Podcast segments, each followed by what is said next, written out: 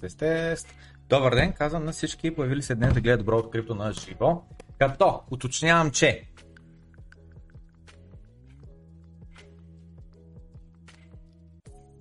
Чувате ли го? От време на време изкърцва а, това, изкърцва пътеката. Днеска започна да скърцва. Преди това не ми е скърцвал пътеката. И ако вървя по-назад и така, няма звук. Обаче ако отида по-напред, няма, няма, не го хваща микрофона. Към хваща го, от време на време. Както и да е. Започваме съдържанието за днес. Просто исках да уточня. Ако много ви дразни, казвате ми и спирам пътеката, за да не ви дразни. Само за мен да изкарам чата в нов а, таб, за да може да го виждам. Вчера хората супер много се накефиха на подкаста с доцент Григор Сарийски. Ако случайно някой, който гледа Доброто крипто не е гледал подкаста от вчера, удря паузата на Доброто крипто и отива да гледа а, подкаста. Тега, значи, само за момент, скарам го това и тук и сме готови да започваме. Започваме с най-важната тема. Която е, може да купите криптотенска от криптотенска.com, шегувам се. Така, най-важната тема е няколко изказвания на Джеромката, на Джером Пао. Първото изказване е следното. А, възможно е, че повишаванията на нашите лихвени проценти на Централната банка на Съединените Американски щати, Феда, може и да причинят рецесия. Ммм, така ли, брат? Нека да се припомним какво означава рецесия. Рецесия означава да имаш две поредни три месечия, в които имаш а, намален брутен вътрешен продукт. Вчера разговарях с един човек извън стрим и така нататък и говорихме малко на тази тема. Той си изказа неговото мнение, че а, брутният вътрешен продукт е една от най-тъпите неща, които да следиш. От най-тъпите неща. И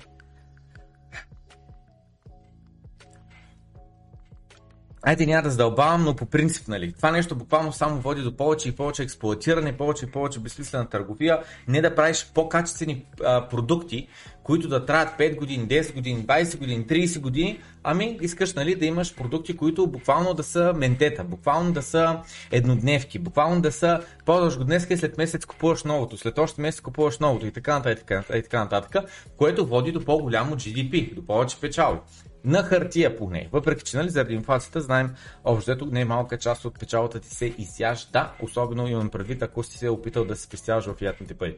Та Джеромката каза, че най-вероятно, нали, не най-вероятно, най-вероятно, тук има шанс, има шанс да влезем в рецесия заради повдигането на лихвените проценти.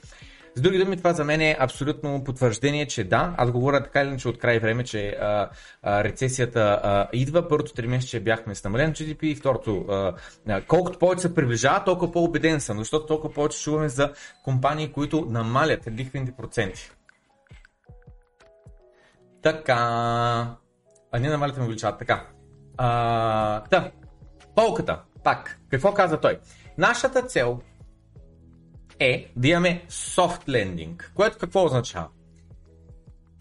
Е така, дигаме ликвидните проценти, понижаваме инфлацията, обаче без да има много голяма, силна, а, такова, как да кажа, силен ефект върху а, економиката, да не вземем да крашнем пазарите, да не вземем да крашнем медици, какво, да не вземем да влезем в рецесия. Вие казват, нали, това е нашата цел, soft lending. Обаче той вика, добавя going to be very challenging. Вика, а трудно е. То трудно ще бъде. Трудно ще бъде. Тоест, никакъв шанс. Това означава. Надолу има няколко ужасно смешни отговора. А, на Пол каква е идеята за soft landing? Пада ракетата и ей това е soft landing. Съвсем, съвсем лекичко а, каца а, ракетата. След което, brace for impact, подгответе се за сблъсъка с земята. А, Както и както де. Тук имаме още един софт лендинг. Какво е това по дяволите? Не мога да разбера. Не мога да разбера какво беше това. Костюм ли арен ли беше? А, просто с надени две видеали. Две видеали са с надени просто. Не знам. И, и тук вижда вътре самолета, това е софт лендинга. Слизаме надолу. Ей, това нещо, като го видях, и си казвам, това CGI ли е, това фалшиво ли е, реално ли е. Някой знае ли, направо не мога повярвам да, по, да, да джеромката стратегията. Самолет може ли толкова бързо така да се върта? В смисъл, знам, че акробатичните и бойните самолети могат, но с такъв размер самолет, пътнически самолет на такъв ми прилича, може ли толкова много се върти? Няма ли му се щупят крилата там, то и Те, аз знам човек, някаква уйница, някой, който разбира от самолети, да напише в коментарите после дали а, това е реално или е а, фалшиво. Защото се виждате така отзаде пушиците на двигателите, така че ми изглежда доста реално. И вика, отново се променят а, песента. Вика, първо казаха, ще имаме soft landings. Така, съвсем внимателно, внимателно, бавно. Не ждигаме лихвените проценти, няма да има рецесия, ще спрем инфлацията, няма да има краш по старите динамско. Следващия момент обаче казват, доста, доста трудно ще бъде да успеем да постигнем това, което искаме. Както и сеща, сеща ли се за инфлацията, как постоянно променяха, беше първо, о, няма да има инфлация. После, о, инфлацията ще бъде временна. А, и накрая стигнахме до май е време да пенсионираме думата временна. Ей, това изречение ужасно ми хареса и този цитат. Даже ще го посна сега в групата. Значи, цитат е следния. Рецесия е, когато твоят съсед си загуби работното място. Депресия е, когато ти си загубиш работното място. Holy shit! Само секунда, искам това нещо да го посна и ще го преведа. Рецесия е когато съседа ти си загуби, а, го уволнят, го, го съкратят. Съседа ти го съкратят. Депресия е когато те те съкратят. Което естествено не е съвсем така. Не, не е така, дали са такива дефинициите и така нататък, но такова, но... Но... Но е много добра мисъл. Ясно е, че не е така по дефиницията. Не поправя мемето. Така, сега. Продължаваме напред. Значи, ето тук пак soft landing, soft landing, забележете какъв soft landing и това, това абсолютно ми изглежда реално. На някаква детска количка, мокра, хлъзга се, накрая назаде и удра се и гледайте човека как пада. Възрастен човек на малка количка. Топ, топ. С други думи, зле са нещата. Зле са нещата. Съседът, аз какво? Не писах ли съседът? Аха, защото е той, а не е на него. Окей. Okay. Така, и сега, продължаваме напред с... Само за момент, после ще през това, така, така, просто продължаваме. Ай, тук е този вика, Goodbye Dreams! е, гати, да, Goodbye Dreams, така. Сега, стигаме до... Е, това е много, много, много, много, много важна графика. За мен тази графика е най-важната графика в момента. Най-важната графика. С най-важните чертички. Още едно повдигане на лихвените проценти и ще успеем да прехвърлям от горната страна на исторически зоната, в която капитулира Централната банка на Съединените Американски щати. Какво означава, че капитулират? Означава, че отказват се и обръщат посоката, тръгват надолу. А... Нали, този, този тренд, след ще ми преснял. Така. Общо взето, нали, намалянето на дълга създава такова донася рецесията и Феда а, трябва да се намеси и да започне да сваля лихните проценти. Толкова е красива тази графика, толкова е красива. Направо съвсем сериозно, нямам татуировки, чува се какво ще татуирам. Искам да е нещо крипто related, обаче да е нещо деликатно, нещо, което, дали как да кажа, някой, който не е крипто, не може да сване. Не е надпис биткоин или логото на биткоин или нещо такова. Мисля съм нещо рода на кодът за кон, код slow или пък а, това, което пише на леджерите, Верес и Numeris и Ей, това е ужасно красиво. Красиво е, разбирате ли, намирам го за красиво. Това тук е лихвения процент. И виждаме 80-те години, лихвения процент е стигал и тук, чак до 18%. Нали, 10, 15, 18% е стигал лихвения процент. С времето започва да пада. 85-та вече виждаме средно около 9%. 90-те години вече слизаме на 6%. Завъртаме се тук между 3 и 6% между 93-та и 2003-та. И 2003-та вече капитулираме долу. Близко до 0, но не и на 0. За мен не е нормално да имаш нулев лихвен процент. Камо ли отрицателен? Абсурдно е да имаш отрицателни лихвени проценти. Така. И следващия момент виждаме, успяваме да се върнем нагоре до към близо 6 през 2007 година и 2009 и 10 падаме на нулата. Стои там до 2015, започваме леко да качаме, Пак обръщаме тренда и така нататък. Това, което той говори, тая капитулация е на тая линия. Просто видимо, нали знаете, аз не съм най-големия фен на чертичките и така нататък, но тук видимо имаме и тази зависимост. Но защо, е, защо, защо, защо има тази зависимост? Тя обвързана се е тая другото, е тая червената линия, която е uh, Total Public Debt. Колко е дълга на щатите? И виждаме дълга на щатите вече е на 30 трилиона. Да заради това, колкото по-голям дълг имаш, толкова по-малък лихвен процент трябва. Не можеш да имаш огромен дълг с огромен лихвен процент, защото това експоненциално ще експлодира нагоре дълга ти.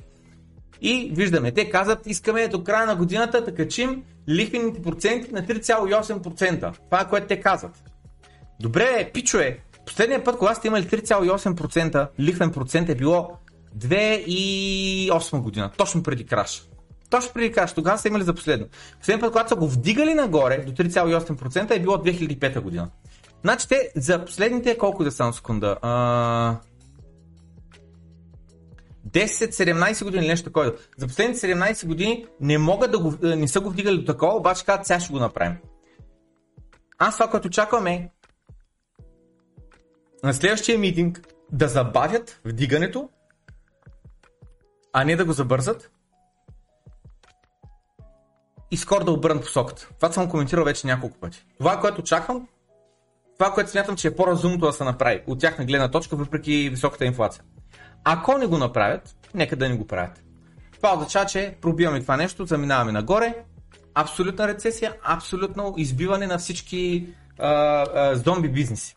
И по принцип, това е правилното решение. Това е правилното решение, просто аз очаквам те да ни вземат правилното решение. Но ако кача до 3,8, че защо не и по-нагоре, нека малко се свие економиката, Нека малко да спрем да харчим пари за лукс, за ненужни работи. Нека малко да започнем наистина да, как да кажа, не е въпросът да, да си броиш стотинките, ами въпросът е до това да не купуваш, хвърляш, купуваш, хвърляш, купуваш, хвърляш. Само да мислете се преди 15-20 години как толкова много неща се поправяха. Всеки един мъж беше супер сърчен и си е поправил на всичко. И електроника, и колата, и не знам с кое така нататък. Днеска, особено на Запад, в България не е така, на Запад. Купуваш нова кола, караш, блъскаш, хвърляш. Нали? Що в България? Каква е стандарта за България? Откъде идват парите? А, не парите ми, колите. Много малко коли са внесени, а, такова, се купуват нови. Повечето коли са внесени след удар. Нали? Винаги е така. Кола на 5 години, кола на 10 години. След някакъв удар. Поправя се и нали, в нас се поправя. Защото е по-ефтина работна ръка, защото тук имаш автомонтьори, и защото тук въобще някой ще се занимава, ти я поправят с кола. На запад караш, чукваш, хвърляш. Да. Ей, това е красота, просто истинска красота. Нямам търпение това нещо да се разиграе. Нямам търпение. Ако пробивам нагоре, нещата са много зле. Ако обърнат, понцето продължава, дълга им изхвърчава до стратосферата нагоре и фиатната система за мен това ще означава, че час по-скоро ще приключи. Това означава? Означава, че те са изгубили а, контрол, изгубили са, юздите вече не работят, изтървали са юздите. Това означава? Ще видим. Това, ням, нямам търпение, просто нямам търпение. Следващите 3 месеца да минат. Нямам търпение. Казвам следващите 3 месеца, защото един месец не е достатъчно. Може малко да минем отгоре, след това да тръгнат рязко надолу. Ще видим какво ще стане. Наистина не знам, ще видим. Но нямам търпение. Така. Uh, Федс Бълард. Няма да можем да стигнем толкова далече with quantitative tightening, uh, колкото може да изглеждат нещата. А, и сега, нали, а, какво означава това? Нали започнаха не Quantitative Easing QE, ами QT, Quantitative Tightening, което какво означава? Към Fed Balance Sheet, което кое е Fed Balance Sheet? Чакай, там секунда. Ей, това тук е. Чакай, направо ще го гугълна отделно. Fed, Fed Balance Sheet. Е, така ще го гугълна.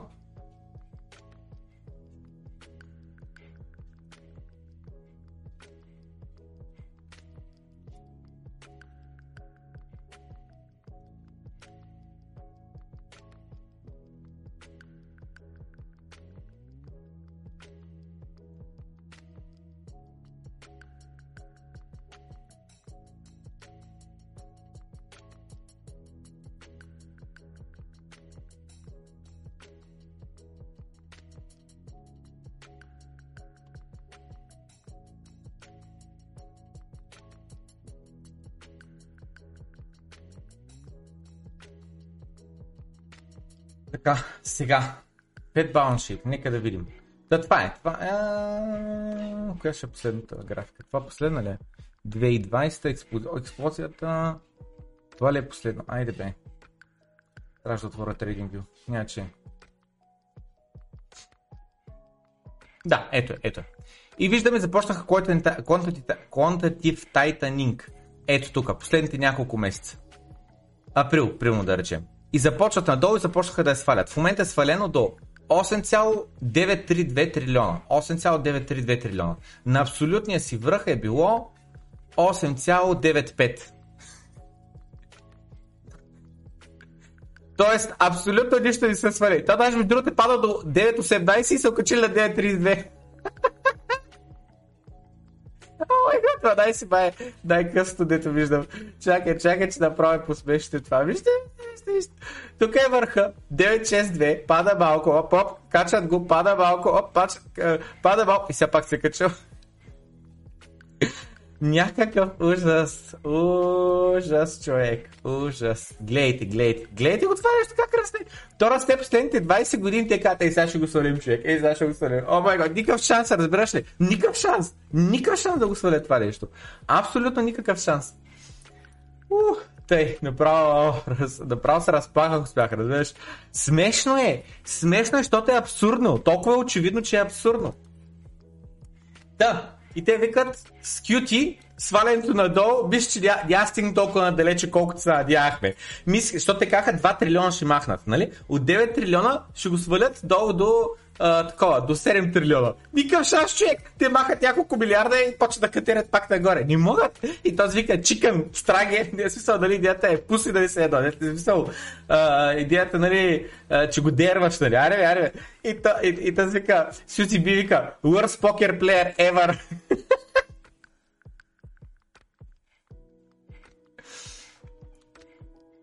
Ох, както и да е така. Ей, това нещо е тук от Дилан Лекрер този твит. А, какво очаква а, такова, пазарите къмто декември 2023 година? Fed Funds Rate, което е колко лихвения процент на Централната банка. А, те очакват да падне с 60 basis points за а, следващите, а, за последните 9 дена с толкова се е променило. Което какво означава? Ето виждате, ето кое е било върха и виждаме сега къде е. Та... Което какво означава? Нали, този вика това какво означава, че нали, хората очакват да, да почнем да имаме пак изенинг или какво, а, или да спрат да вдигат инчес рейца, или пък просто да го сдържат. И в двата случая нали, просто нямаме увеличение. За колите след удар е често срещана причина, да, но повечето са внесени просто. Защото в чужбина никой не иска да ги кара, да ги поддържа след определен километри. Да, да, да, аз си го мислех, съгласен съм, така е, да.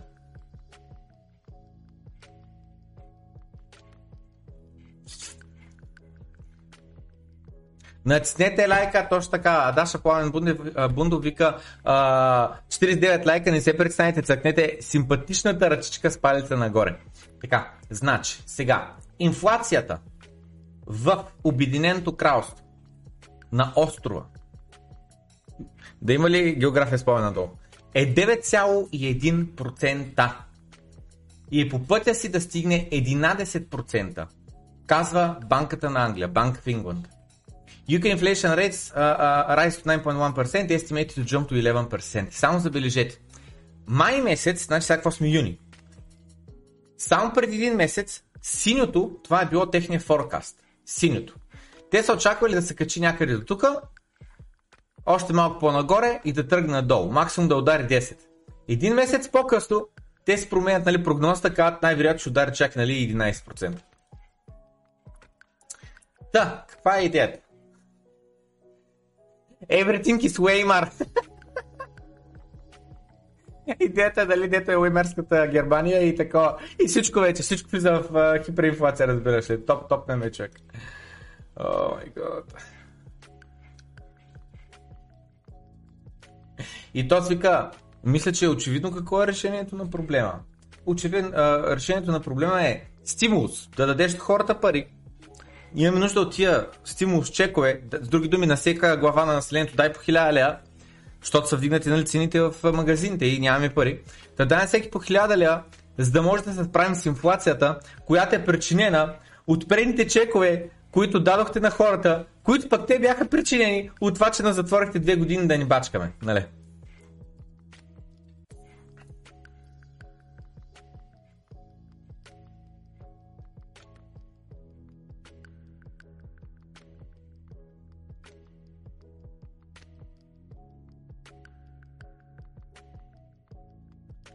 UK има, това е важно между другото, нали, сега шегите на страна и така нататък. Обединеното кралство има най-високата инфлация от всички държави в G7. Къмто май, нали, 9,1%. Канада и Япон, е, Япония а, все още не са а, казали нали, техните данни, все още не са ги публикували за предния месец, но никакъв шанс да, да успеят да достигнат а, това, да успеят да достигнат а, Обединеното кралство. Така че Обединеното кралство е на първо място, е валарка просто. Значи, дайте да видим а, как са нещата. Значи сега, UK е това нещо.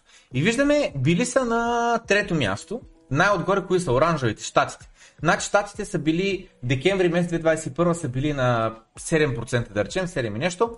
Нали, стигаха тук 8,5, върнаха се на 8,1, мисля, че беше нещо такова и след това се качиха на 8,6. А, да, 8,5, 8,3, 8,6, така. Англия виждаме доста по-така стремглаво нагоре, тук голям скок и след което нов скок. Така. Лилавото какво е? Германия. Те падаха, тръгнаха нагоре, тръгнаха нагоре, пак нагоре, пак нагоре и в момента са на второ място. Кое е в момента червеното? Червеното е Италия. Само забележи, само преди 6 месеца Италия е била с 4% инфлация. Само преди 6 месеца. 4%, вдига се на 5, вдига се на 6, на 7, пада на 6 и малко и сега е на 7 и косур. Синото какво е? Франция. Франция под 4%, 3,8 примерно, 3,5 даже. 3,4 примерно, скача на бързо до на 4, скача до 5 и в момента са на малко под 6. И Япония на последно място с в момента малко над 2. За Япония все не ми стига да покрия един много важен трек, в който Япония, между другото, има голям шанс да имплодне, не да експлодирам, да имплодне. Всяка да го казвам това нещо направо, че абе, говорихме ги тези неща в предното доброто крипто, че не съм сигурен. Май говорихме. За Япония това, което правят те е да се изкупуват, Централната банка да изкупува техния бонд, а, с, с цел да придържат 0,25 или колко беше там лихвения процент. И това го правят изкуствено, като а, те имат щатски а, облигации и собствени облигации. И с цел, идеята за да купят нови собствени облигации, те трябва да изпечатат пари. А ако не искат да го направят това, другия вариант е да продадат щатски облигации, за да финансират собственици. И в момента Япония е много важна парче от целия пъзел. Ще видим в Япония какво ще стане. Но пишем история, бе. не знам как ще писа. Пишем история на фиатната система. Това нещо, което случва в момента, според мен ще влиза в а, учебниците един ден. Ако аз съм прав, моите очаквания са верни, че фията, начинът по който работи паричната система в момента е малумен. Нали, смисъл, аз съм на 30 години, грубо, фиатната система е на 70 години. Грубо, ние 70 между 50 години, от 71 до 2022 50 години, пятата система според мен е абсурдна. И ще видим. Според мен просто всичко това ще се стрени, всичко това ще стане хиперинфлация. Както нали, идеята е, това не е нищо ново. Отделни държави влизат в хиперинфлация редовно. България също е минала през това. И някакви държави, те все още не са, споко ще минат. И те ще минат.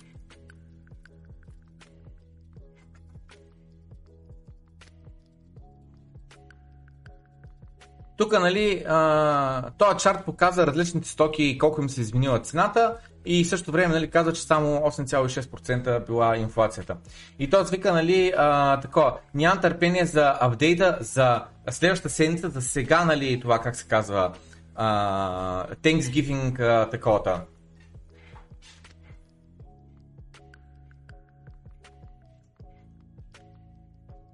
За не Thanksgiving, за 4 юли. Деня на свободата, или както им се нарича там 4 юли а, празника.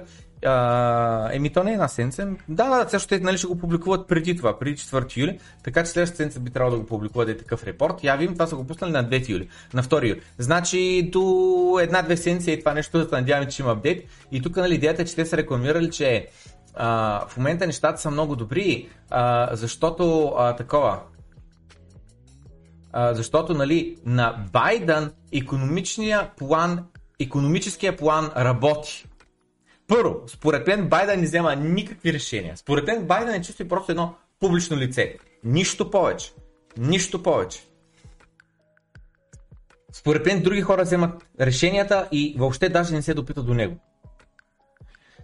И тук има доста игра на думи, сега няма се опитам да го такова превеждам, нали, защото това е прямо кетчап съм нюс, нали, кетчап е кетчуп, в същото време обаче е кетчап, нали. Сега ще ви донесе малко новини, нали, да бъдете информирани и така нататък. И общо тук дават различни а, продукти, и каза, че в края на краищата с 16 цента е паднала а, това, трапезата. Това, което трябва да подготви за 4 юли е паднал. Ай, а, такова, сладоледа 4,69, паднал с 5%. Месото 11,63, паднал с 2%. Лимонадката 3,65, паднала с 7 колко процента. А, кашкавала паднал с 1%. В края на краищата, по-ефтина ти е трапезата, този път на фона на миналата година с еди си колко цента. Нямам търпение да ли сте апдейта сега от тази година, да видим още ли са падали цените или не. Преди две години, преди две години, което не е чак толкова отдавна, аджапа, 30 годишната ипотека е имала 3,13% лихвен процент. И средната цена на имот в Съединените Американски щати е бил 283 000 долара. Окей, okay? преди две години, 30 годишна ипотека, 3% лихва, 280к цена на имота. Днес обаче, две години по-късно, следния, средният лихвен процент за 30 годишна ипотека е 5,78%. 5,78. Значи от 3,13 на 5,78. Това е с 2,6%, 2,65% нагоре. Почти са отвоява лихвения процент. А средната цена на имотите в Съединените Американски щати днес, две години по-късно, е 408 000 долара. Което означава, че имотите за последните две години са вдигнали с 30% на 30 даже.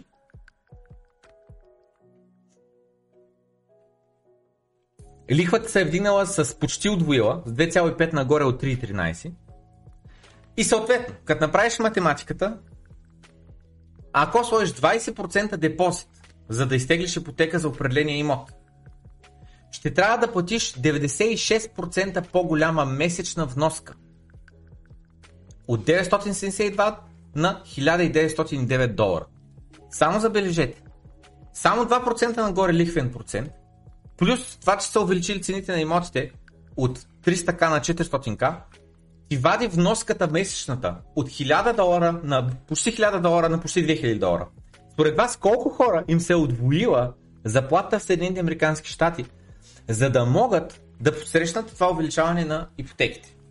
И сега кой е отговора е? Ма плана не е. Очевидно, че много малко хора ще им се отвоила заплата в последните две години и съответно за тях няма да има никакъв проблем да продължават да се купуват а, имоти, нали очевидно е. Добре, добре. Какво друго обаче е очевидно, когато имаш редица по-малко хора, които могат да си позволят ипотека. Тоест, търсенето намаля. Какво става като намалее търсенето? Цената изригва нагоре или се сурцва надолу. Аз чакам след още две години ей тия цени на имоти, поне, поне да се върнат ей тук. Поне. Ще видим, ще следим. Много е интересно. Нямам търпение. Да видим median такова, existing home price. Дали ще бъде 300к по-надолу, 200к, 250к, ще видим. Банката на International Settlement. Това го коментирахме вчера в, това, в uh, подкаста с uh, доцент Григор uh, Сарийски. Uh, пуснахме това видео. Да, тази банка разпознава биткоин като конкурент на централните банки. С следното изречение с следното становище, което абсолютно е така. Нали? Да признаеш някой за конкурент означава да тръгнеш да сравняваш с него. И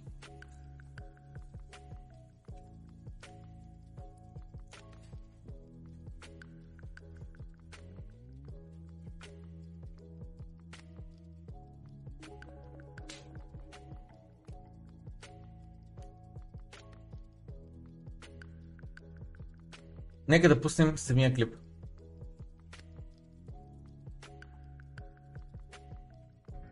Trust in money remains the bedrock of stability. My main message of stability. Доверието в парите остава като най-важната основата на стабилността. Доверието в парите. По-важно от това няма. My main message today is simple. The soul of money belongs neither to a big tech nor to an anonymous ledger. Това, което аз искам да ви кажа днес е следното. Душата на парите не принадлежи нито на големите корпорации, нито на анонимни блокчейни, като биткоинския. The soul of money is trust. Душата на парите е в доверието. And central banks have been and continue to be the institution's best place to provide trust in the digital age.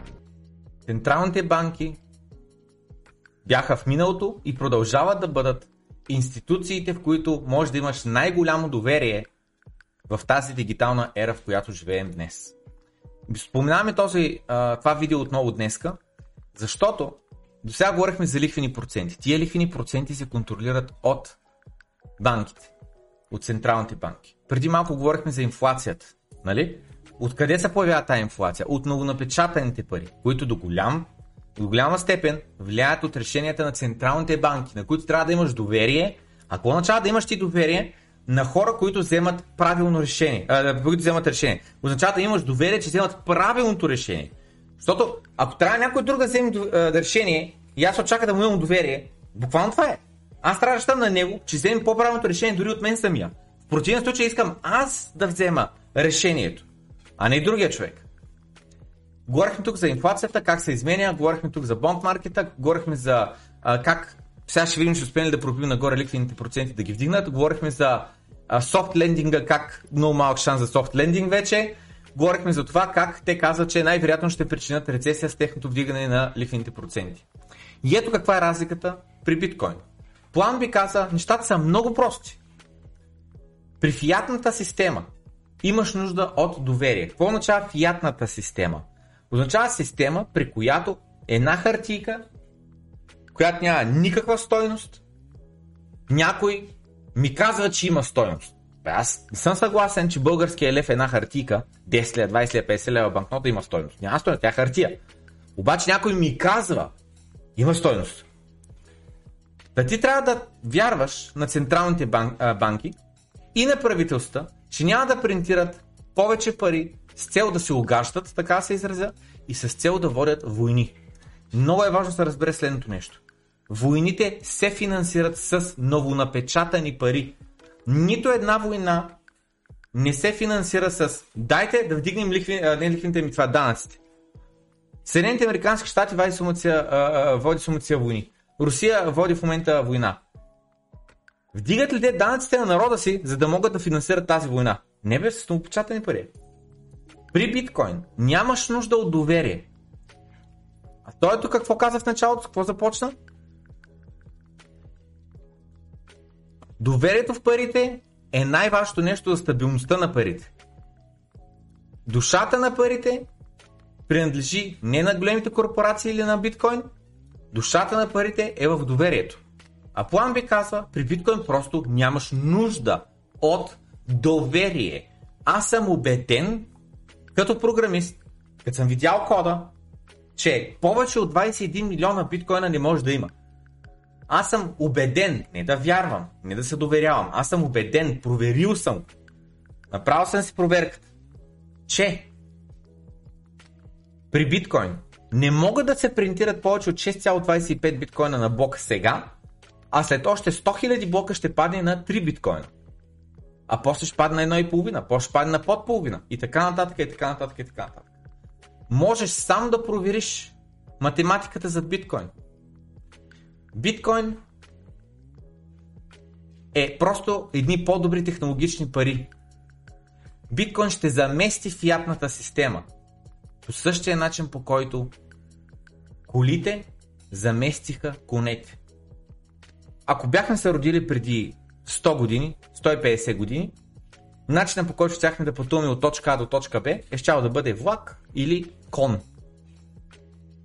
Чакай, че не съм сигурен локомотива, а, кога е измислен. Защото, нали, първо, двигатели с вътрешни горение са по това, по а, влаковете, след което вече в автомобили. Защото е по-сложничко. Там с кормил и така нататък, а не просто по линията и толкова. Предначертаваш път. Повече инфраструктура се иска. Та, преди 300 години, ако бяхме родени, на 100% кон. Пеша или кон. Или на каруцата дърпана от кон. Това са ти изборите. Сега въпросът е защо днеска коне само като туристи може да яздиш кон. Или само по планината, де товарят кончета да до хищите да носят стока. Защо? Защото просто колата е в пъти по-добра технология. Сядаш, ми ти мириш на кон, няма мухи, като при кон. Няма нужда кона се разкрачи да се изпикай от време на време. Няма нужда да го биеш животното, че по-бързо се движи. Сядаш в колата, затваряш прозорците, пускаш климатика, ни ти е топло лятото, караш с каква скоро шашиш и пристигаш бързо. В пъти по-бързо, отколкото с коня. То, защото е по-добра технология. Сега въпросът е биткоин по-добра технология ли, отколкото фиатната система. За да може да отговоря на този въпрос, трябва да разбере човек как работи фиатната система. Повечето хора просто не знаят как работи фиатната система. Не знаят.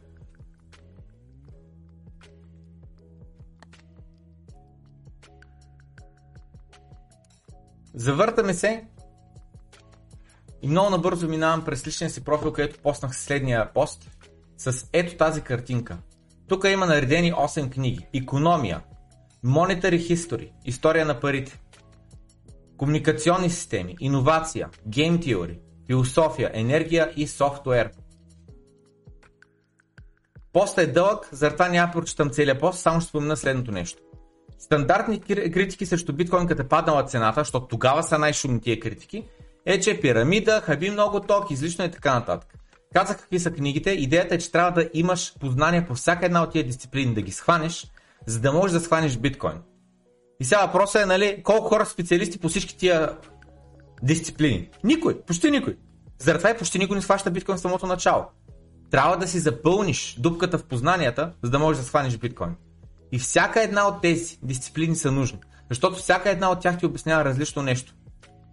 Едно ти обяснява, че парите просто чисто са технология, съответно те подлежат на промяна. Това, че днес използваме хартийка или пък дебитна карта, която пък тази дебитна карта преди 50-60 години не е имал, нали? Ние така го възприемаме с едно, а, то винаги е имал дебитни карти. Не бе, брат, при 50-60 години е нямало, бе. Дяло ти не е ползвал дебитни карти, е. Ти ползваш днеска хартийка. А при 300 години, при 1000 години ползвали ли са хартийки? Та парите просто се изменят. Нужно и софтуер инженер да бъдеш едва ли не, за да схванеш аджаба, как работи биткоин, защо не може да се спре, както торените не могат да се спрат. Защо не може да се изкупаят над 21 милиона биткоина? Философията е важна. Но макев как хората са горди българи. Левски е велик българин. Лески, лесно ли ме е било да вземе решението, аз ще дам живота си, защото свободата на народа е по-важна, отколкото аз съм важен. Не му е било лесно да вземе това решение. Лесно ли да купиш биткоин на 20 000 долара, приложение, че може да падне утре до 10, или утре до 5, или в други ден до 1000, или по-по в други ден да удари нулата? Не е лесно. Трябва да вземеш решението, че нещо друго е по-важно от теб. Но хората са егоисти, хората са бедни, хората са жалки. Мислят само за собствения си гъс. За тях няма нищо по-важно от тях и тяхното семейство. Няма. Малцина са тези, които смятат, че има по-важни неща. Малцина. Аз за това давам постоянно Илон Мъс за пример. Не, че ми е най-любимия, не, че е най-якия, не, че няма и в него, как да кажа, проблеми и, ох, каква е думата, нали, такова да има. А, косура или ай, ще използвам тази дума. Ама човека бачка като ненормален. Въпреки, че има пари достатъчно да се пенсионира днес, с 10 мацки да отиде на Малдивите, да прекара целия си живот там, от тия 10 мацки да направи по 10 деца, значи това са 10 по 10, 100 деца, и те да бачкат, не да бачкат, ами без да бачкат цял живот да са на Малдивите и пак парите няма свършат. Разберете ли колко пари има този човек? И продължава да бачка. Защото разбира, че има по-важни неща от него. Повечето хора просто не разбират. Повечето хора просто не разбират. Минавам през Бонекс много набързо. Една от многото борси. Не, бих казал, че Бонекс е най-добрата борса. Просто не. Просто не е най-добрата борса на света. Но е българска борса. И ти решава проблема, ако не можеш да депозираш пари до една от Точно. чуждите борси. За чужди борси, в описанието на стрима, който гледаме в момента, скролвам надолу и стигаме до борси, борси, борси, борси. Препоръчвам следните големи борси. Не бих препоръчал някоя борса, никой никога не е чул.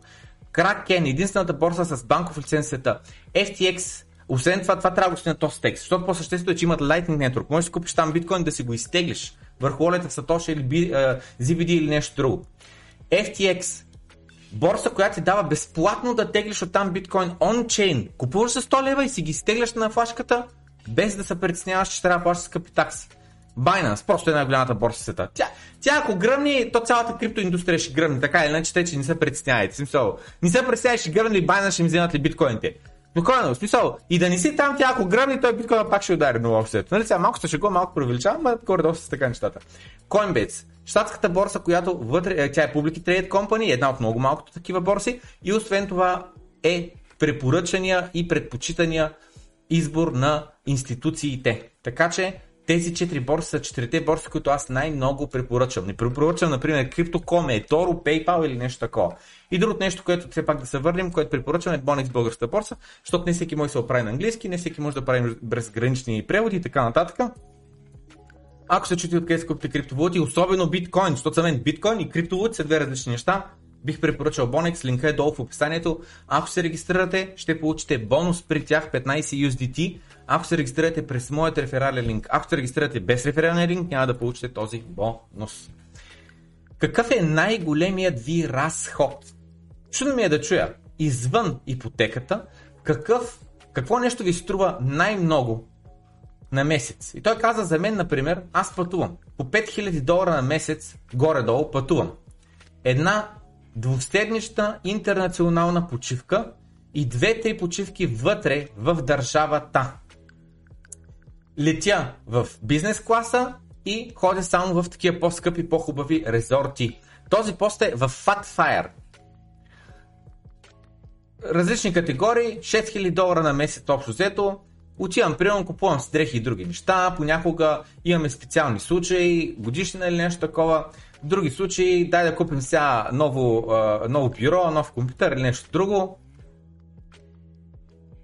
Като погледна за 3 години назад какви са ми разходите в тази категория, общо взето стоят на едни и същи нива. Коли. Плащам в брой, но като цяло това е около 4000 долара на месец, като включим а, застраховката, гориво и на всеки 5 години се сменям колата. Напишете в коментарите след като приключи стрима или който го гледа на запис, какви са вашите три най-големи разхода на месец. При мен е без съмнение найема, без съмнение колата, защото колата, като сметнеш а, застраховка 3 бона на година, като сметнеш а, гараж, като сметнеш а, масло, там филтри, не знам с кое трябва да се сменят, като сметнеш а, годишен данък, като сметнеш там зелената нещо, какво беше там, такса, като сметнеш а, прегледа, всичкото това нещо много са наслагва на година, разделено на 12 месеца пак е голяма сума. И какво ще ми е третия най-голям разход? Или почивките, или просто храната. За техника не, съм, не се апгрейден толкова много нещата. Там нов телефон съм взел последната година, нови слушалки и тук бюрото и компютъра, но това е. В смисъл, със сигурност е по-малко, отколкото изгледане храна а, или пък в отделна категория, нали, почивки. Почивки имам преди в чужбина и в България. Паса. И пред, бих, да, да, нека който иска, който не го е срам, да се напише долу какво му е най- най-големите разходи. Този като данъци. Само като вие данъците направо, после имам такива данъци върху моят имот. Всичко друго, върху моите имоти. Всичко друго е частици. Този към малко е насрам, ще се го кажа. Главно ресторанти. По 3000 долара а, плащам на месец за ресторанти. Плащам за хора, които ми разкарват кучето. Докато, или да го гледа, докато аз ходя да а, пътувам. По 1500 дава на месец за това. Работя и при мен е кучето два пъти на ден. Ако не седи при някой съвет, на, а, съсед, на който аз също плащам. Доста се добавя този разход. Но това е единствен начин по който аз мога да притежавам куче без това да ми тежи. Те са толкова социални животни. Иска да каже, че не иска просто да игнора кучето и да им обръща никой внимание.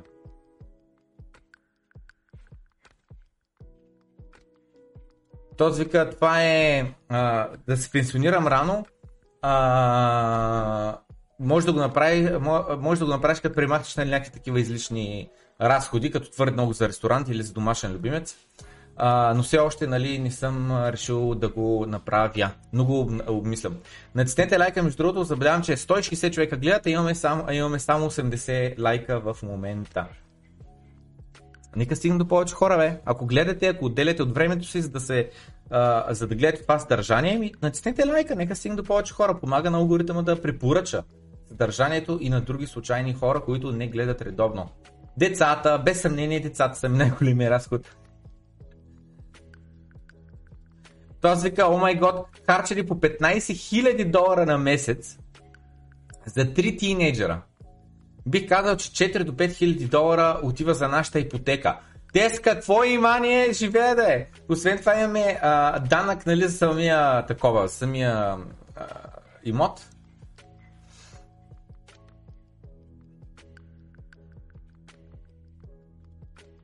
Вика, не си бил в истинска болка, докато нямаш няколко деца, на които за всяко едно от тях да плащаш за а, спорта, който те са избрали да тренират и да учат, и за пътувания с тях и така нататък. Но всяко едно пени, което похарчи по децата, си заслужава.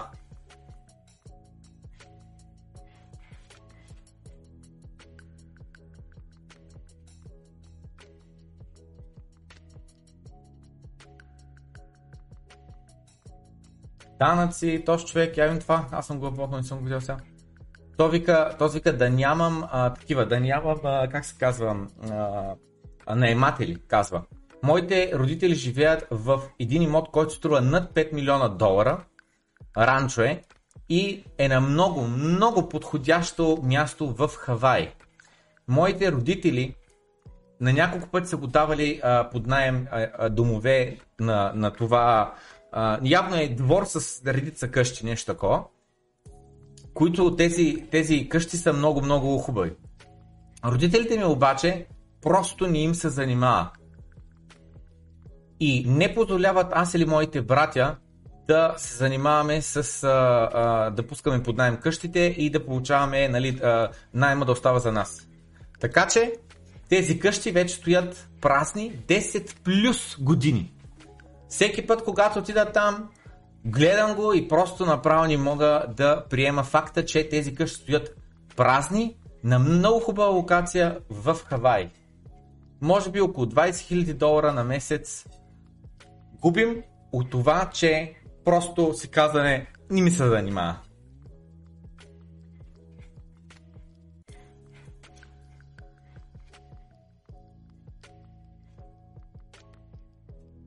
И така, продължаваме пред. Минавам през Дискорда, линка е долу в описанието, ето тук в това описание на стрима, който гледаме, някъде тук трябва Дискорд, ето го чак Дискорд с над 7000 човека, ето тук е линка и вътре в нашия Дискорд има ужасно много хора, които си пишат редовно, закачат се мемета, глупости и така нататък. Между другото, сега го казвам това нещо и се сещам, дайте да видим а, меметата, канала, много набързо. 50 начина да сготвиш един кок. Сори, Баткиро, вече и аз съм част от пирамидата. NFT референс още в Breaking Bad, идеята че е шит.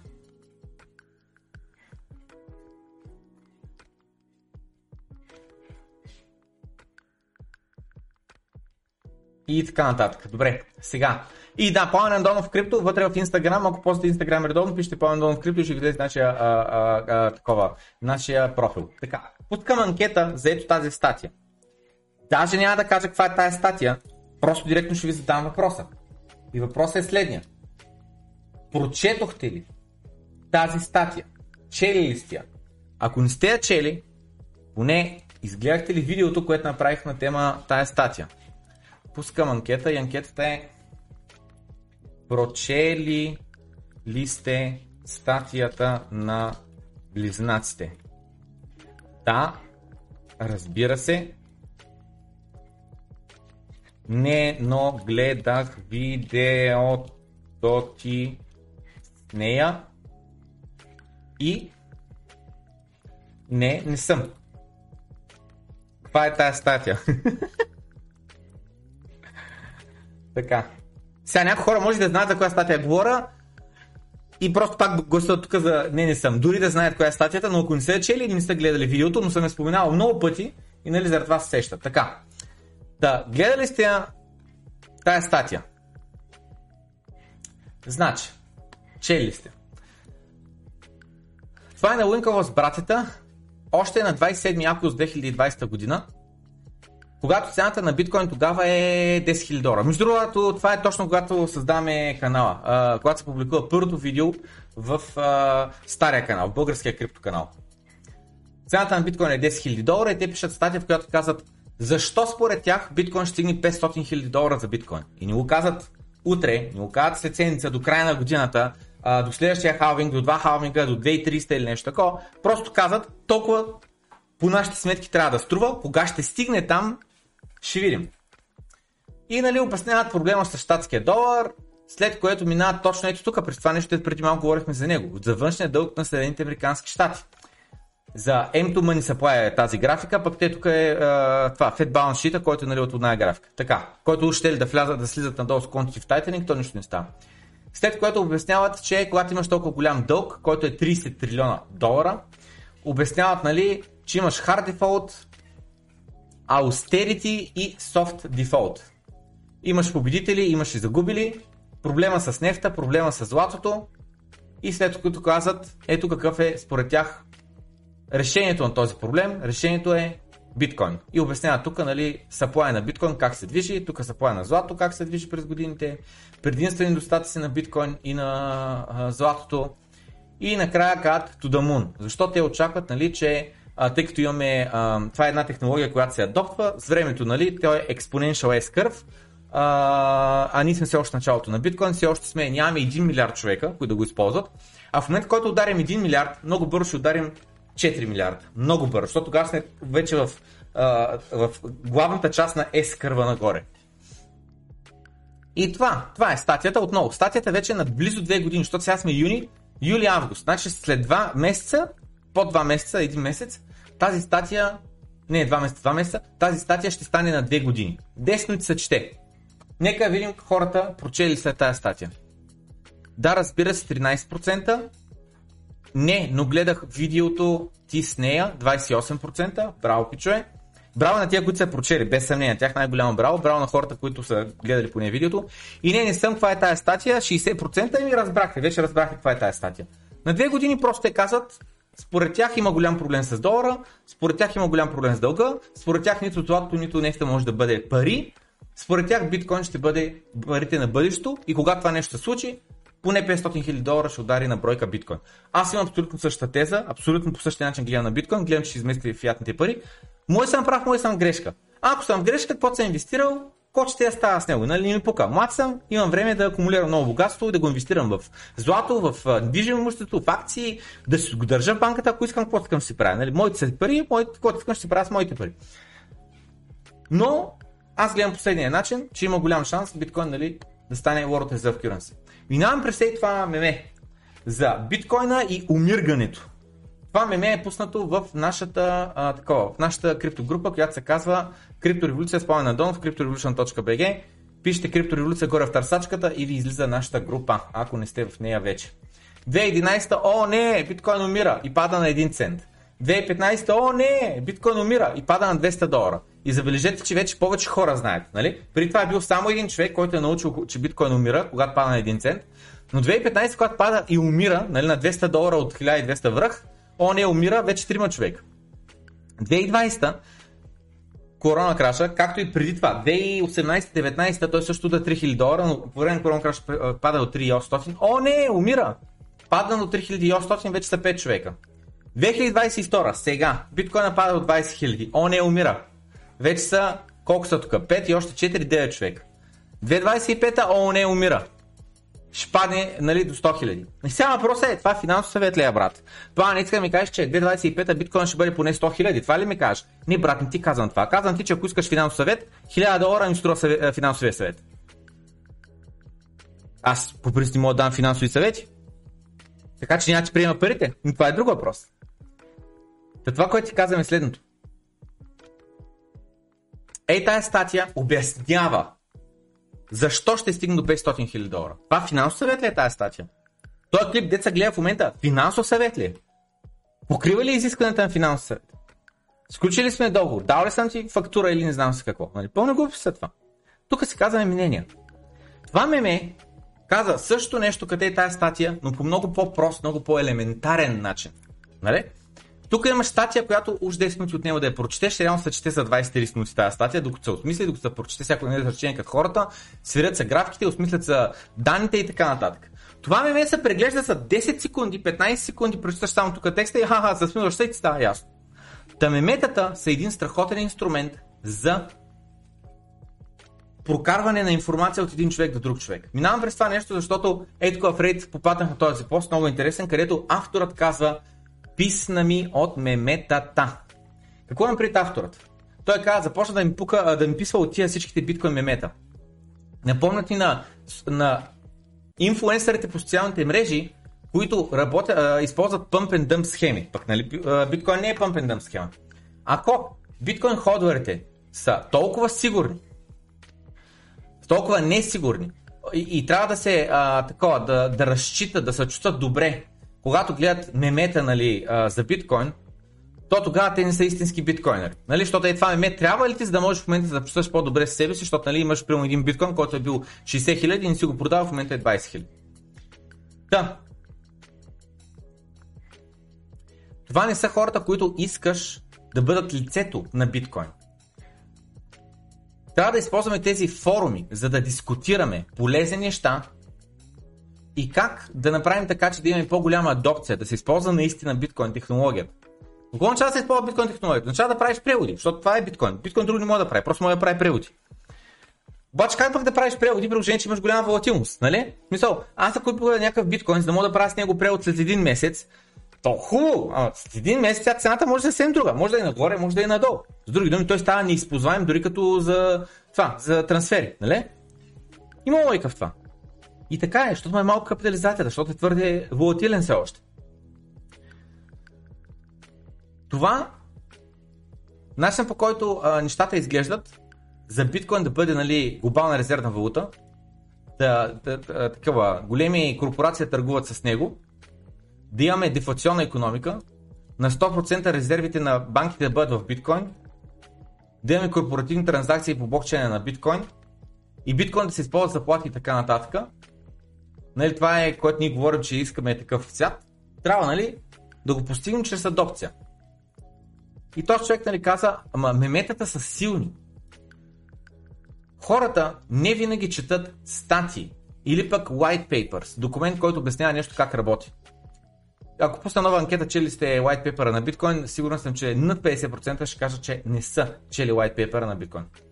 Понякога истината е по-лесна да се предаде на някой друг чрез меме, чрез картинка. Те са просто тип съдържание. Има и други типове. Има видеа, има аудиокниги, има подкасти, има документални филми и така нататък. Има най-различни висококачествени ресурси. Loop.net казва препоръчвам този сайт за хора, които искат технически биткоин статии. Сайт прочи Сатоши, Bitcoin Politicians, Physical Attack Log, Bitcoin Savings Plan и така нататък, и така нататък, и така нататък. И на Джеймс Лок виждам тук редица твитове. Направо съм сложили фида или какво става? Така.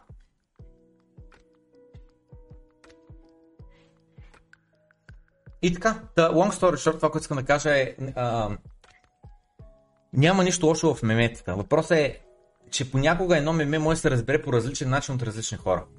Нали, тук това меме, което, което казва е, че от година на година, от година на година имаме всеки следващ краш, следващ краш, следващ краш и всеки път о, биткоин умира, о, биткоин умира, о, биткоин умира. Да бе, разбрахме, биткоин умира. Всеки път, като падне цената, и биткоин умрява. А, окей, добре. Разбрахме. Не инвестирай в биткоин, защото знаеш, че крашне. Това е истина. Случилите се на скоро събития подчертаха много добре колко е важно да си държиш биткоина на твоята флашка с твоите частни ключове, за да нямаш риск от някоя институция да фалира да избяга с твоите биткоини. Надявам се, че проблемите, които се случиха наскоро, ще доведат до една по-силна екосистема от тук нататък. И повече хора да си държат техните ключове.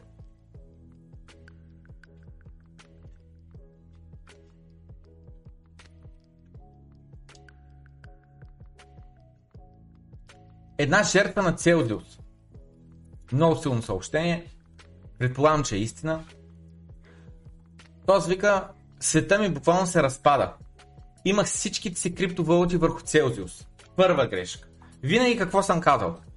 Диверсифицирате по борсите. Който е гледал, а, започни тук плейлистата, добро утро крипто отдавна, без съмнение.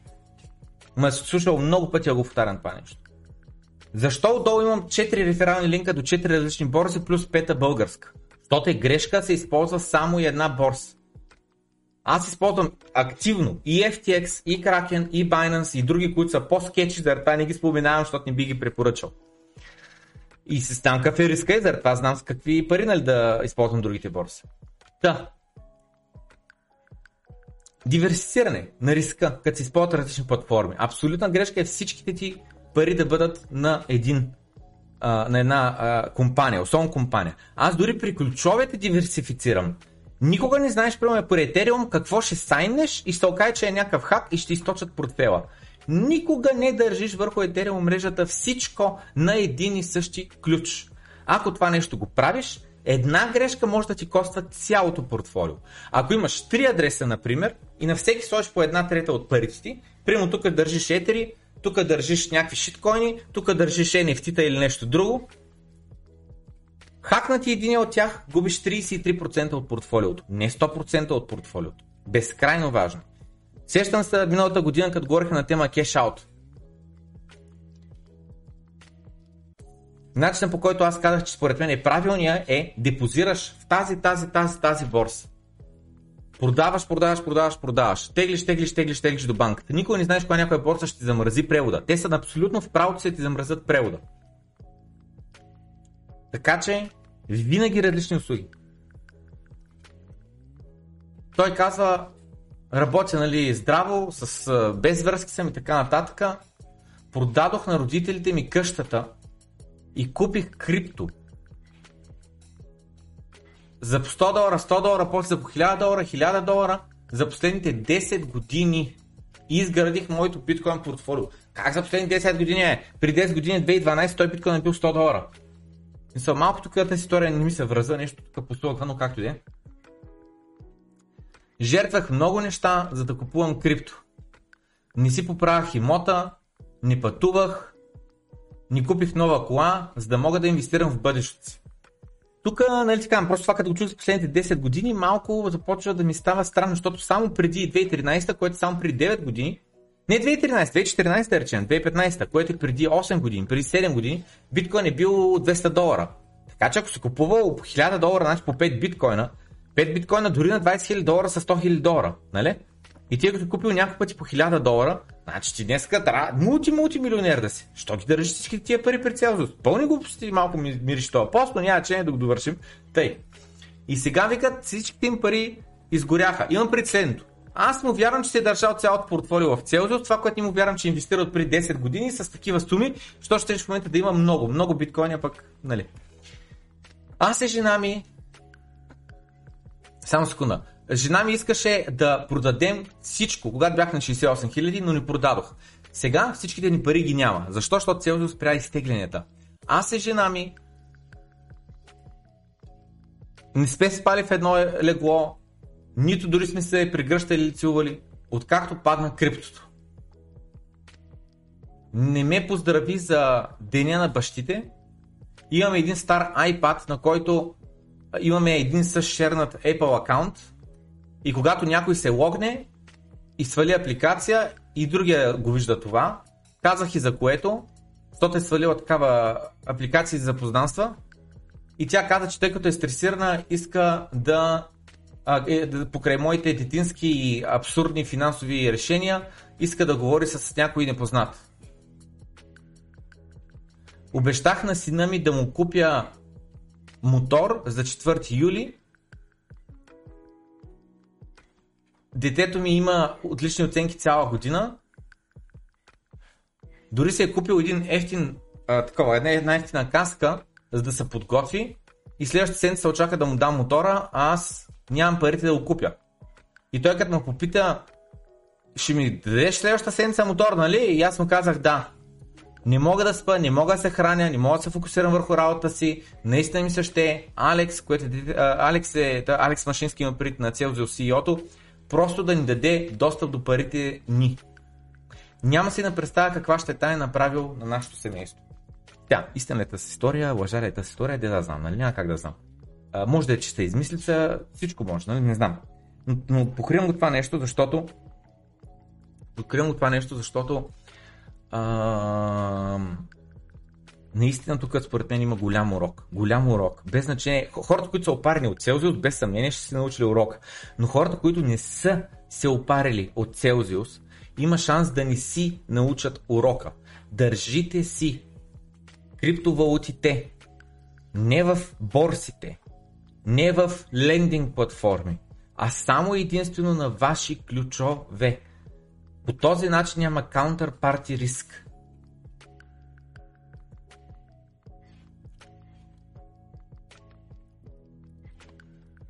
Не знам, да сте ме разбрали. И тук разпродажбите са направили 4-5x нагоре от ден на ден а, на, на, на флашките, откакто Celsius е, а, нали, новините за Celsius са таковали. Тук това е статия за, на тема Ledger, разпродажби.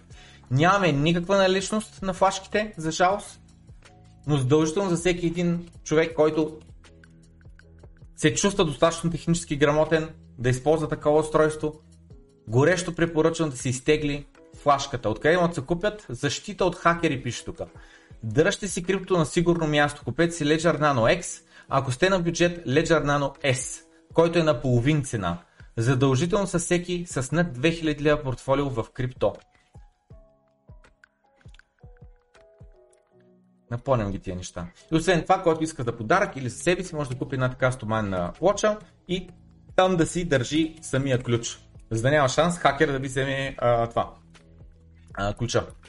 И напомням за хората, които са нови, които се чувстват не технически грамотни, могат да изгледат ето тези 5 клипа от курса за Ledger Nano X. Ако им харесат, могат да си платят да изгледат целият курс. Нарочно съм оставил, може би, най-важният клип, който е ето този 13 минутен клип, който е инициализирането на устройство. Безплатно съм го пуснал да се гледа, за да може всеки, който няма и 40 лева да се плати за курса, да може да изгледа най-важния клип, да му свърши работа. Смятам, че той е най-важният от целия курс, но който има парички, може да се купи а, и останалата част от курса, за да го изгледа целия. Особено частта, в която обяснявам как се слага 25-та дума, как служи, как работи и така нататък, за да може на един ключ да имаш множество ключове. Какво точно имам предвид, нали, обяснено е там. И така. Новата тениска имаме, новата тениска е... Коя е новата тениска? Ето тази. I hodl, I don't panic. Та това е новата тениска. Ще ми се да пусне една анкета. Ходовате ли в момента или са паникиосате? Аз лично в момента не се паникиосвам по никакъв начин. Нали, живял съм го това а, вече в миналото. Напълно, а, как да кажа, напълно нормални неща са. При някакъв волатилен актив, при положение, че сме в кофти економическа а, обстановка, да имаш, нали, такова, да имаш а, падане на цените. Нали. Биткоин според мен въобще не се притеснява, че се е запътил към 0 и така нататък. Това е моето мнение. Но това е. I hodl, I don't panic. Да бе, окей, паднали са пазарите. Голямата работа. Продължавам да си бачкам, продължавам да се развивам, продължава да се тече живота, нали, окей, в кофти в момента не пазарите са паднали, ние просто нямаме продукция, ние просто имаме повече търсене, отколкото предлагане. Просто имаме екзетска инфлация. Това е, това е, напълно нормални неща. Биткоин не е виновен за нищо и никой не му е виновен на биткоин. Нали? За мен централните банки, това са проблеми. Това е проблем, който трябва да се реши. Биткоин е решението, но отнема време. Няма как за 12 години биткоин да измести парите. Не мисля, че и за 20 години ще стане да измести парите. Виж сега, за 30 години, което означава от 2010 ще го броя, ай 2009. 2009 до 2039 според мен има доста реален шанс вече да се случили нещата. Кое ще се срути първо? До нулата. Биткоин или Китайската комунистическа партия? Без абсолютно никаква стойност е биткоин и може да се срине до нула. Това казва Китайската комунистическа партия. Един бизнес вестник, който се контролира от партията, предупреждава китайските инвеститори, че биткоин цената може скоро да се срине до нула. South China Morning Post заявяват биткоин е нищо повече от чисто и просто едни редове дигитален код. Нищо повече. Той Фейсбук е така. Нищо повече от цен едни редове дигитален код. YouTube също е така. Това видео също е така. Той е един редове дигитален код. Нищо повече. И те заявяват, че когато другите държави заявят, че биткоин е нелегален, ще се върне биткоин в оригиналната си стойност, която е напълно никаква. Много ми хареса този коментар, затова покривам темата. Той каза следното нещо. В Китай купаенето на биткоин в момента продължава с пълна пара. Никой не застъпва, не принуждава хората да следват закона, че биткоин купаенето е забранено в Китай. Уж е забранено, пък реално там се купява зверски. И тук пише, most notably, важно е се спомене, че в Китай в момента има възвръщаване на копачите. След като в юни месец правителството забрани копаенето, юни месец 2021 година, хашрейта обаче вътре в държавата падна тогава до нула по време на следващите няколко месеца, юли и август, когато биткоин хашрейта се срина. Обаче в момента хашрейта се е възвърнал и вече е на 30 екса хаша къмто септември месец 2021 година което слага Китай обратно на второто място в света по най-голям хаш рейт, по най-много а, такова, възможност за копаене. Начинът по който аз го разбирам е следния, казва автора на този коментар. Корупцията в държавата е извън контрол, като на много други места. Бейджинг, столицата, по никакъв начин не може да спре локалните бизнесмени и представителите на правителството от да спрат нали, огромните масивни майнинг операции. Тъй като имаш ефтино електричество, имаш ефтина работна ръка, имаш производители на хардуер там на място, това прави купаенето на биткоин в Китай конкурентоспособно, въпреки че цените на биткоин са паднали до 20 000. Примерно те купуват биткоин за 10 000 долара, голямата работа, че цената е паднала до 20 000. Това позволява на притежателите на бизнеси и на корумпирани представители на комунистическата партия да конвертират техните юани в биткоин, а после използвайки биткоин да ги превърнат в долари извън Китай. Да си преместят нали, богатството извън Китай. И по този начин да успеят да избягат капиталовите контроли вътре в държавата. Така че е нищо чудно, че китайските такова, китайските, а, как се казва, а, партия, комунистическа партия иска биткоин да стигне нула.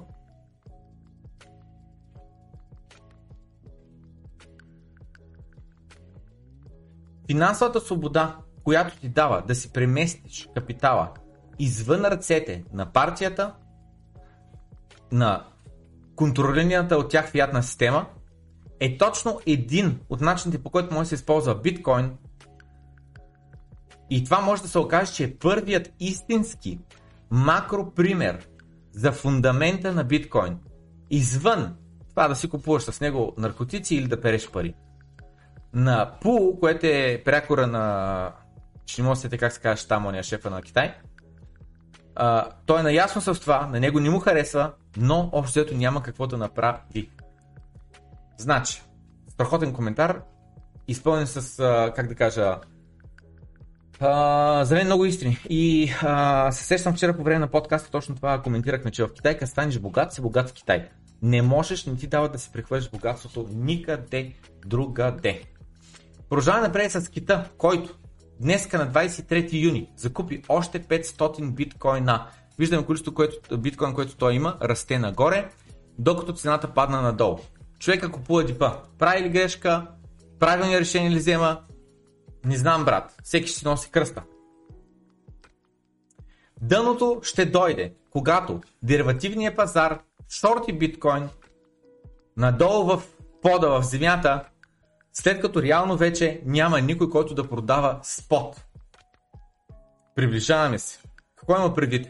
Ей, това тук червеното означава, че са шорти, докато вече никой не продава, смисъл, че са шорти. Но вече който иска да продаде спот, той е продал. И тъй като някой вече продава спот, нямаш селинг прешър, цената започва да вдига нагоре, докато ние шортят. Виждаме ето тук какво шортен е паднало и виждаме в момента започваме да имаме все повече хора, които искат да шортят, докато почти никой вече не продава. Сега, каза Getting Calls, това абсолютно по никакъв начин не е гаранция. Биткоина утре тръгва нагоре 100к, 200к, 500к и така нататък, нали да през статията на Weekend Boss. Това означава просто следното. Все повече спекуланти ще появят, които ще са просто на твърдо мнение, биткоин се е запътил към нула и ще си залагат парите. Всеки е свободен прави каквото си иска с парите си. Нали? Аз няма как да кажа на вас, правете това с парите си. Ма, задължително го направите. Нали? И ми е това работа. Всеки сам се решава какво си прави с неговите пари. Който иска да шорти, който иска да лонгва, който иска купува спот да тегли на флашка, който иска купува спот и да депозира в Целзиус за ликвичка. План би казва, споделям моите анализи и чартове. Напълно безплатно. На никога, на никой не съм му казал купи. Купи точно това, точно в този момент, ей по този начин го купи, точно такова количество купи. В момента мина заразата. Тай забрани биткоин. В Русия започна война. Имаме огромна инфлация. Всичко това накара всичките капиталови пазари да паднат надолу. Всички, включително и биткоин. Обаче някак си, нали, някакви там селтаци ще използвам думата, това, което той каза е кремвирши, ма винят мене за техните инвестиционни решения. Доста, доста селско. Нали, аз имам 20 000 на аудитория, то си има 1 милион фолуара в Twitter. Представям си, представям си на него. Положение, че в България има чукундури, от не, купих на 30к, сега се на 20к и сега какво такова правя. Нали, някой купил на 60к, падаме на 50 не продава, падаме на 40 не продава, падаме на 30 не продава, падаме на 20, сега да продаваме. Ма не знам бе брат, е се работа? Смяташ ли, вярваш, че биткоин ще измести фиатните валути? Ако да, иначе има ли значение как стигне до там? Ако смяташ, че отговорът е не, тогава защо купи биткоин? Не? Защо купи биткоин? Да изкараш ли бързи пари? Еми, брат, значи малко казино играеш. Малко биткоин май не е за те. Малко ако не можеш да чакаш минимум 4 години, ако не гледаш на него като на буквално спестовен акаунт за пенсия, ми може би не е за тебе. Просто може би не е за тебе. Всеки е с носи кръста. План B, след като имаме краш, хора, разбираш ли, търсят някой да обвинят за техните провалени проекти или грешни инвестиционни решения. Това, за което говори Виталик Бютерин, обяснява, че стоктофол модела бил щупен, бил смотан, не знам с какво е така нататък.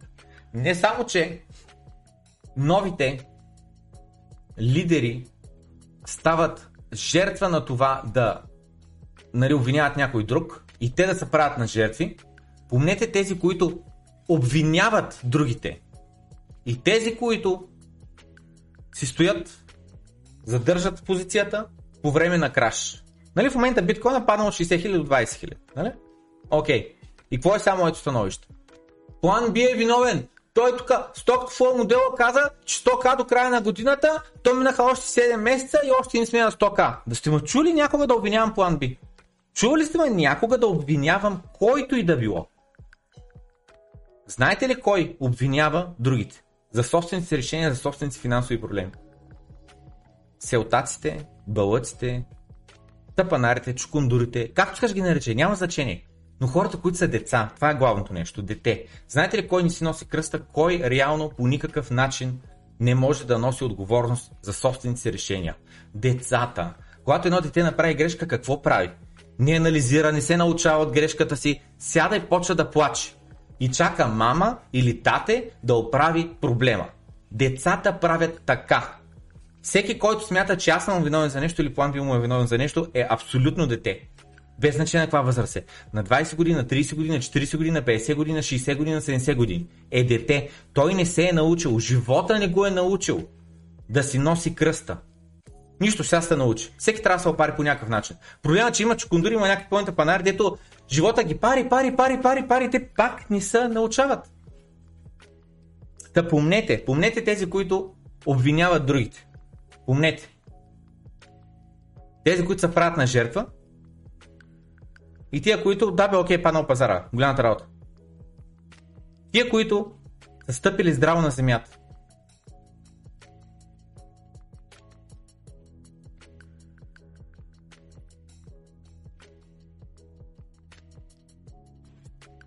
Ще има съвсем скоро Short Bitcoin ETF. Вече имаме Futures ETF. Имаме затворен пън трейдинг с 30% дискаунт, говоря за джибите си. Имаме 401k опции за биткоин, но все още няма Spot ETF. Според мен е много очевидно, че Гари Генслър и Security Exchange Commission имат адженда против биткоин. Това какво означава? Това означава, за мен означава чиста корупция. На хора им се плаща да използват влиянието си, поставената им позиция да вземат решения, които някой друг им каза какво решение да вземат.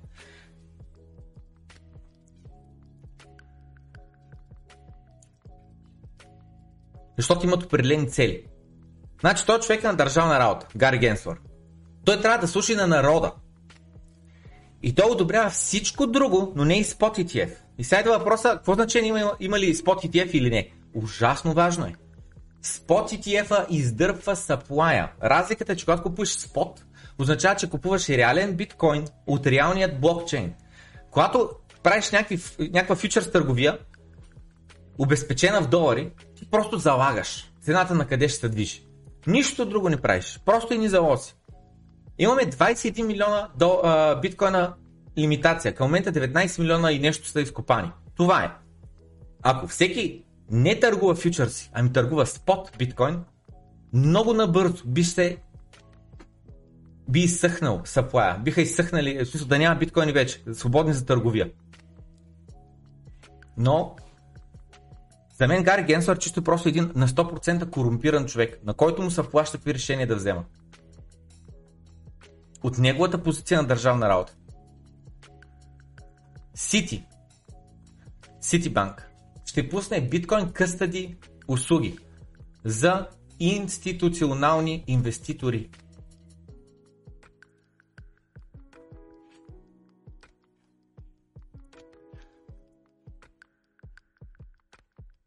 Биткоина запътил ли се е към 0?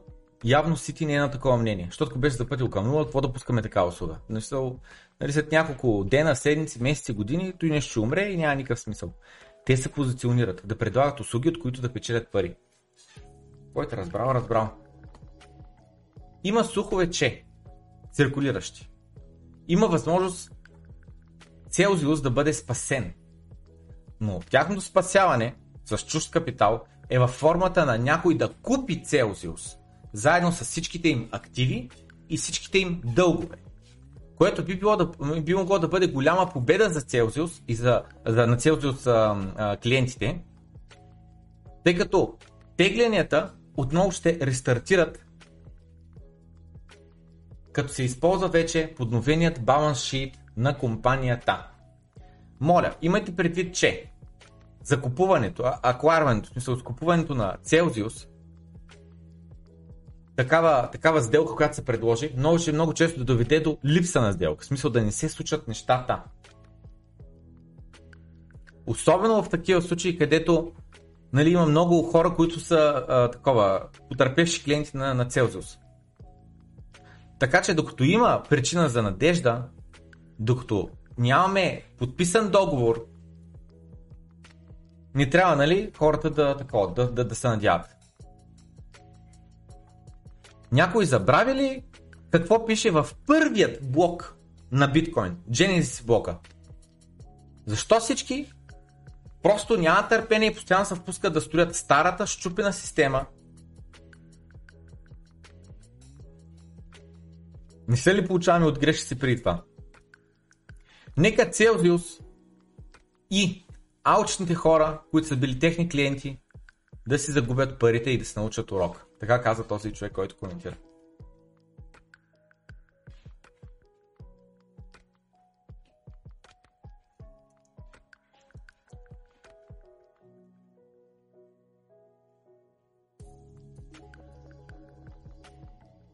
И така, и надолу имаш често интересни коментари, обаче сега не искам го търся също. Но, говоряки на тема Celsius, на тема 3 Arrow Capital, викат на 3 Arrow Capital, тия, които нали, а, са техни лендари. Listen up. You didn't Слушай. lose your money. Слушай, слушай, не си си изгубил парите. Now you you have your Сега, слушай, значи ти имаш technically you kind of lost your money. Технически погледнато, ту някъде си загуби парите. listen up. You didn't lose your money. Now you you have your technically you kind of lost your money. Сещате се кой е тост. Тост не е криптоник. Кой беше тост? Той е там от, техните, от техната гру- а, група. О май гад. Glad someone still gets this reference. Super weird when I opened MetaMask this weekend, everything was gone except this one NFT I don't remember buying. This happens to anyone else. А, някой е изпратил това като NFT. this guy, lol. Oh my god. Дарта в пур. Зушо.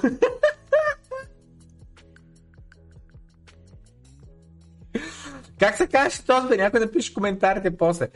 Пете, хиляда са тоща за първия, който напише в коментарите кой е тоя, че не мога да сетя. Не е криптоник, обаче там, това, ако не се бъркам, беше от BitConnect, нали? От BitConnect беше тос, един от промоутерите на BitConnect.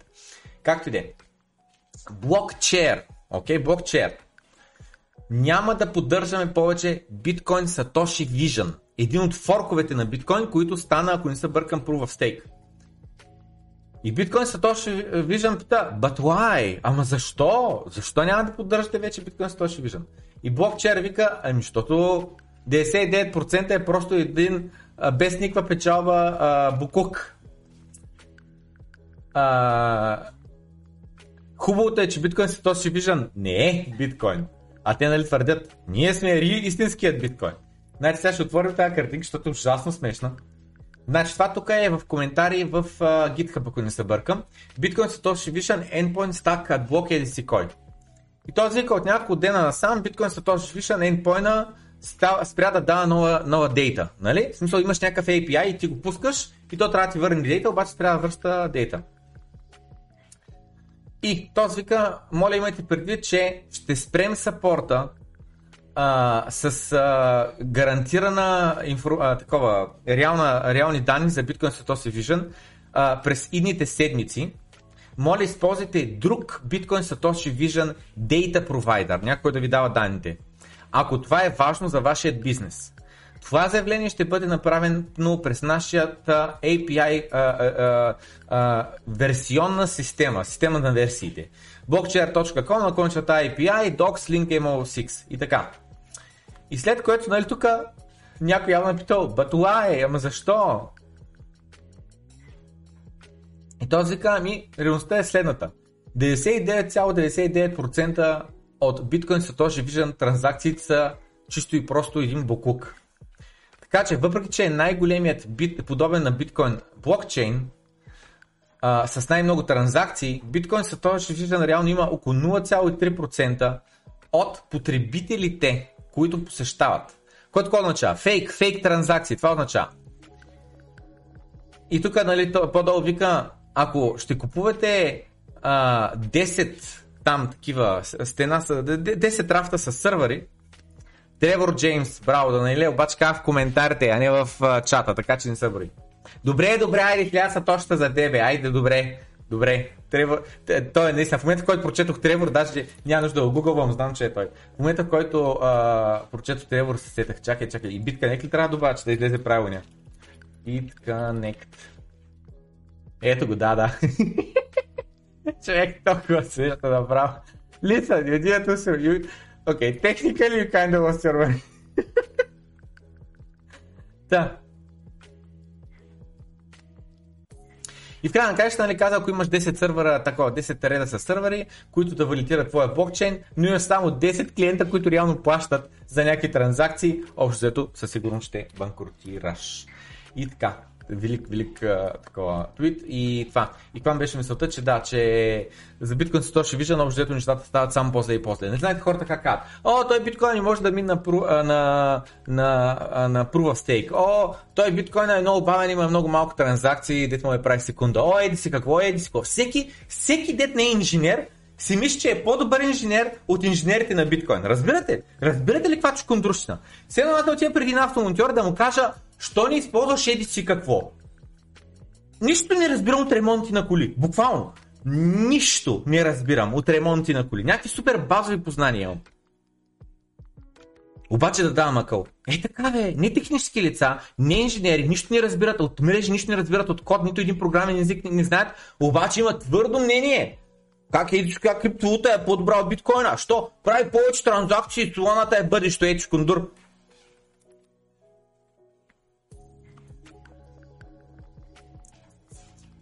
Ужасно интересен топик на тема Луна и UST. Но ще го задържа за следващото добро открито, защото трябва да ходя. Напомням, че който оценява съдържанието, отделеното време за всеки един стрим, който днес ще ни стрим ще е близо 2 часа. А, да, 2 часа ми ще стана вече стрима или час 40, аз не знам. А, може да стане Patreon, за да финансира канала, за да имаме възможността да правим повече и яки подкасти. За какви подкасти говорят, цъкам на канала, отивам на видеота и ето тук може да отидем на подкаста с доцент Григор Сарийски. Това студио, което виждате тук, в което се записа този подкаст, който към момента има 4000 гледания и 500 лайка. Това студио, ние имаме разходи, за да може да го наем, да си платим тук прожектори има, да си платим за камерите, да си платим за микрофоните и така. Това всичко са разходи. Имам следния въпрос. Кой да го плаща? Аз ли да го плащам? Не стига, че отделям време за да отида там. Не стига, че отделям време за да може да, а, как да кажа, да а, нали, извикаме тези гости, да говорим с тях, да се нагласим и така нататък. Не може да очаквате от мен да плащам за всичко. Просто не може. Абсурдно е. Ако не сте в тежка, а, такава, тежка финансова ситуация, помислете дали не си заслужава да станете патреон. Подкрепете канала. Без патреоните този канал днес вече нямаше да съществува. Смисъл нямаше да има ново съдържание. Не бих трябвало видео, бих оставил всичко, който иска да гледа старото съдържание, но ако нямаше патреони, този канал вече нямаше да има ново съдържание. Така че, ако сте благодарни за това съдържание, натиснете лайк бутона на стрима, който гледате в момента. Препоръчайте канала на приятел, а ако имате финансовата възможност, станете патреон. Желая ви приятен ден и ще се видим в понеделник в Доброто крипто. Бай!